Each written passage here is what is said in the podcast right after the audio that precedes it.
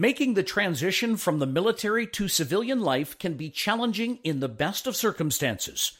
But for those suffering from the physical and mental scars of their service to Canada, making that transition can be a mountainous challenge. That's where Megan McDonald and the True Patriot Love Foundation come into play. The not for profit fundraising organization supports currently serving members of the armed forces, veterans, and their families Megan is in charge of fundraising for the Foundation's major expeditions, where ill and injured veterans are paired with business and community leaders for epic adventures, including a recent trek to Mount Everest. I mean, I, I think it's really about never giving up when you want something. I mean, there was a point where I was I was ready to quit. I'm like, I, I can't do this. And one of the other participants, you know, he sort of hit me across the back of my head and my helmet, and he's like, "It's all mental from here on." We talked about this. He's like, "You're getting to the top of this mountain with me. Let's go." And I got up and kept going, and that alone was. I don't want to say shocking to me, but I was like, I, I can't believe I actually did that. I can't believe I found the strength to get to the top of that mountain because I didn't think I had it. Megan has worked for other nonprofit organizations in the past, but says the best part of her role with True Patriot Love is working with soldiers and seeing the direct impact and difference the organization is making. The very adventurous and big hearted Megan McDonald on this episode of Run It Like a Girl.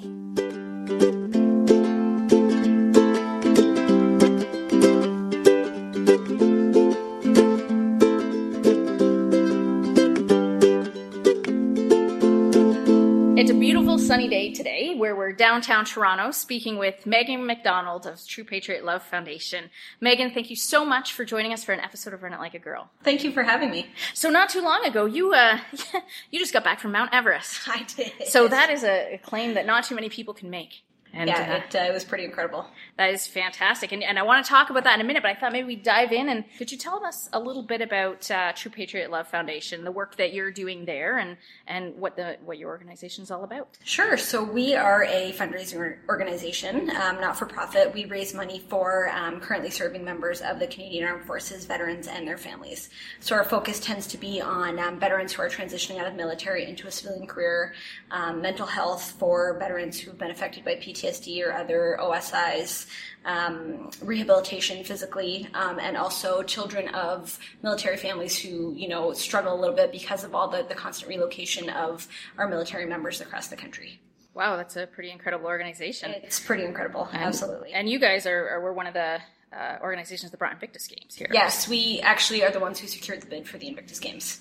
And one of our board members, Michael Burns, actually moved over to be the CEO of Invictus when they came over. Oh wow! Yeah. That's, um, so in your role, you you help with your expeditions. Yes, that you do. Can you tell us a little bit about that? Sure. So um, our expedition started in 2012, and what we do is we pair ill and injured, um, both currently serving members and veterans of the Canadian Armed Forces, with Canadian business leaders, and send them on these epic adventures um, that allow them to break down barriers, sort of see each other on the same level. Um, there's obviously a very challenging physical component and a physical or a mental um, challenge there as well. Um, and the point is really to help these soldiers who are being medically released from the military transition into civilian life, and our civilian business leaders become mentors to these soldiers as they transition. So if they need help with, you know, interview skills or networking or that kind of thing, they sort of build those those friendships and those bonds, and they support each other moving forward. That's great. And it's I, a lot of fun. It's I imagine. A lot of fun there's a lot of bonding that would happen a on those. A lot of bonding, a lot of bonding, and we've done some incredible trips. We've been to the Himalayas twice. We skied to the magnetic North Pole. We climbed a mountain in Antarctica. So lots of lots of crazy, difficult, fun, fun things going on. And how long have you been with the organization? Um, so about a year and a half, just over a year and a half. So was Everest your first trip? It was. So, it was. Uh, you know, I'd love to hear about that. How um, how you to, uh, maybe if you could talk a little bit, I imagine in addition to the physical um, training that you would have to do in order to, to make the climb, there must have been some mental training that you have to do as well. Um, what does that look like?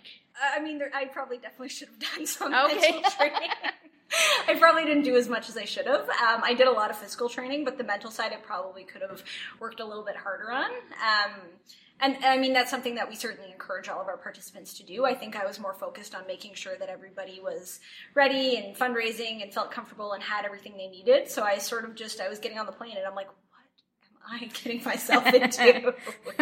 um, so that that part was a little bit nerve wracking, but um, you know, I got there, and it was really just one foot in front of the other, and one step at a time, and I will get there. And you'll get there. That's sort of how I I you know saw the whole experience. And how long did it take? How long were you guys over there for? So we were there for 18 days. Um, we had a day in Kathmandu to sort of relax and get rid of the jet lag, and then we started our climb in Lukla, and it took about 14 days to get to Everest Base Camp.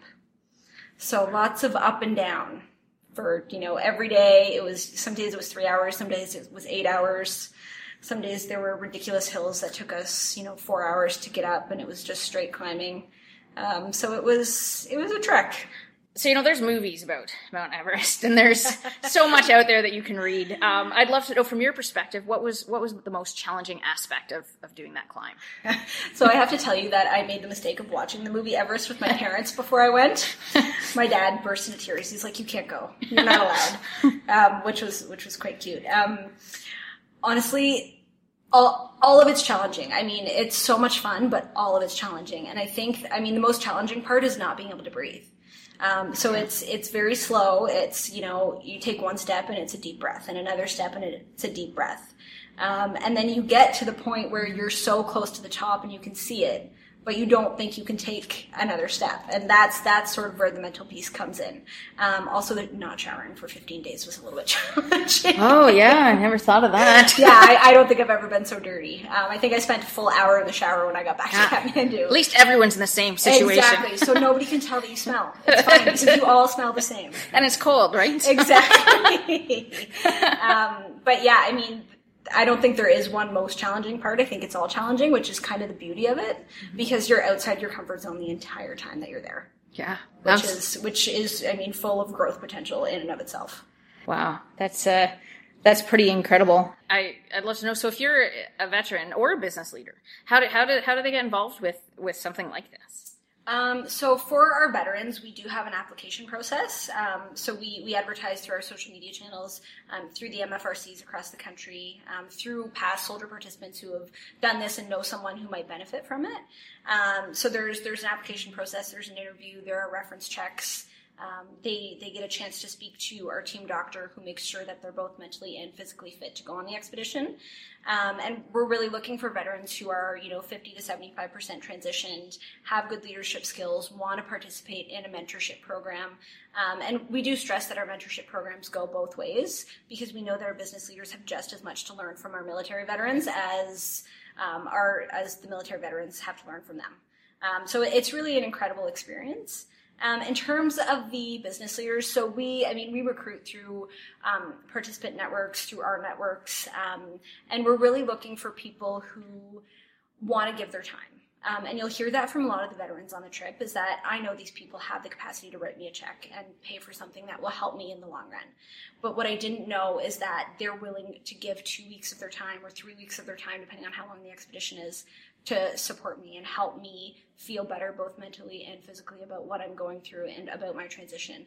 Um, so that's really what we're looking for is a you know a civilian business leader or a community leader who wants to give their time, who has the capacity to fundraise because the expeditions are a fundraising event. Um, and you know people who are who are physically fit and are looking to do something like this you know we try to pick bucket list trips um, that will interest as many people as possible um, and that's sort of how we go about it. So when you talk about being 50 to 75% transition status, I mean, they're, they're ending their military career and kind of, what does it look like when you, who would want to participate? Um, so, so um, yeah. So some of them are ending. Some of them aren't quite there yet. Um, a lot of them are being medically released, either due to physical injury or mental injury. Um, so they're sort of in that in between phase where they're technically still in the military, but they're looking for their next move, and they'll be released in, you know, depending on the release date, six to eight months to a year later. Um, so those are the people that tend to benefit from the expedition. But we've also had a couple of participants who are still are currently serving and they're just looking to build those connections and figure out what else is out there if they do decide to to move on at some point. So it's interesting. I was reading an article uh, about about you. I think it was in Women of Influence, and you know it talked about how you can kind of relate that to career. Yes. And you've uh, you actually um, went back to school not too long ago. I did about four um, years. Ago. About four years ago. So how did you make that decision? Like, what what made you decide to, to take the plunge? So I was working for the Canadian Cancer Society at the time um, in a marketing and fundraising role there, and I, I, enjoyed my job, but there really wasn't a lot of room for um, promotion at that point. There was, you know, people were sticking around, and there was really nowhere for me to go. And I didn't have a formal education in business, and that's something that I wanted to pursue. So I decided that that was the optimum time for me to go back and get my MBA. Um, it was it was not an easy choice. You know, my my family tried to convince me to do the whole part time route and keep my job, and I I just decided that I didn't. That wasn't really the kind of life I was looking for. I didn't want to not have a social life outside mm-hmm. of that, so I sort of dropped everything I was doing here and moved back to Kingston for a year. And then um, after you were finished, was you straight into True Patriot Love, or were there? No, so I went to the MS Society from oh, okay. um, from my MBA. I had um, a connection there who I worked with at the Canadian Cancer Society previously, and there was a role that fit with what I was looking for. Mm-hmm. Um, it was focused on more events and strategy, so I, I, jumped into that role, and I was there for a couple of years. Um, but same sort of thing, not a whole lot of room for growth, for you know promotion, um, and that's when this True Patriot Love opportunity came up. So it's not for profit though. Has that always been the the plan? That was never the plan. Oh, oddly enough, um, I sort of just ended up at the Canadian Cancer Society out of my undergrad. I Did my undergrad in sociology, which you know, there's not a whole lot you can do with that. I did too. um, you know, depending on where you want to go. So I, you know, I sort of ended up at CCS, and I, I really enjoyed the not-for-profit side. Um, I, I really enjoyed the fact that the work I do has an impact. Um, and the thing I like most about True Patriot Love Foundation is I get to see that every day.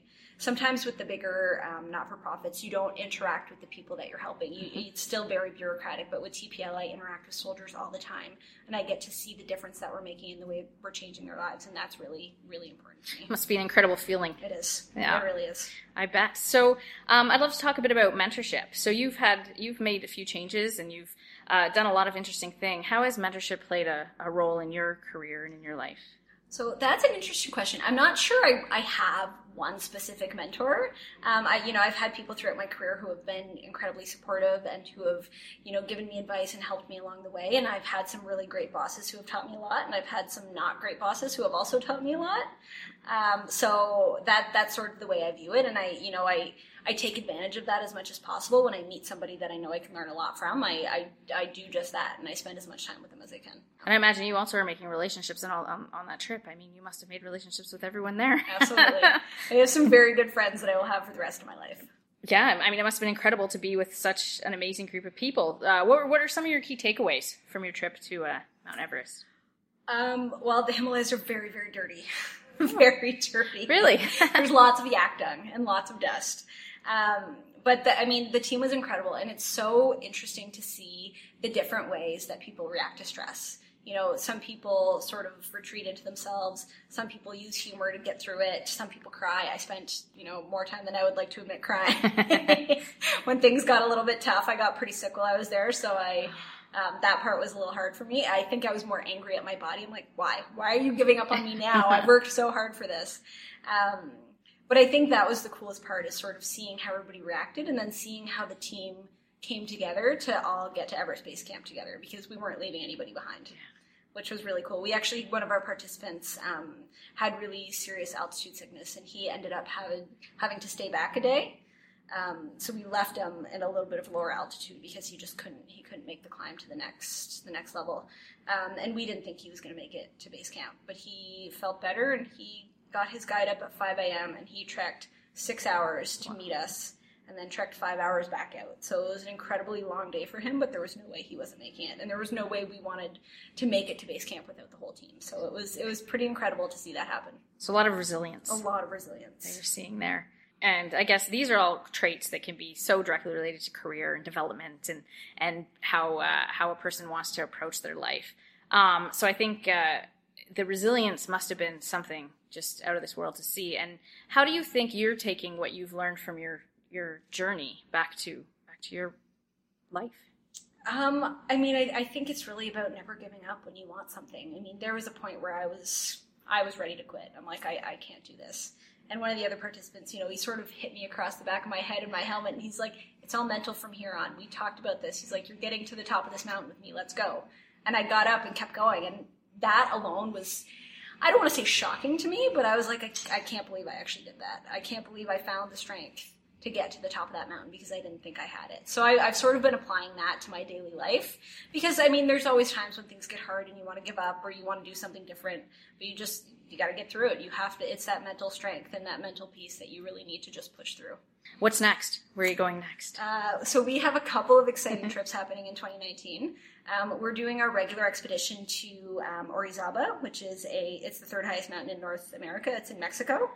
Um, so that's our regular male female expedition, and then we're also doing a women's only expedition oh. to Baffin Island next April. Super cool. Yeah, so that one's we're really excited about that one. It's the first time we've ever done something like this, um, and it's really about highlighting women and their resilience and their strength and how they integrate that type of um, mindset in their daily lives and in their work life balance and how do they manage the family and how do they do this and how do, you know there's so many things that happen there. So that's that's a piece that we're really excited about. Yeah super cool. Yeah. Um, and i you know i'd love to ask you this is a question we kind of ask all of our guests. Um, if you could go back to maybe maybe 19 year old version of yourself and have lunch um, what, what do you think? What would your conversation look like, and, and what kind of advice would you give yourself?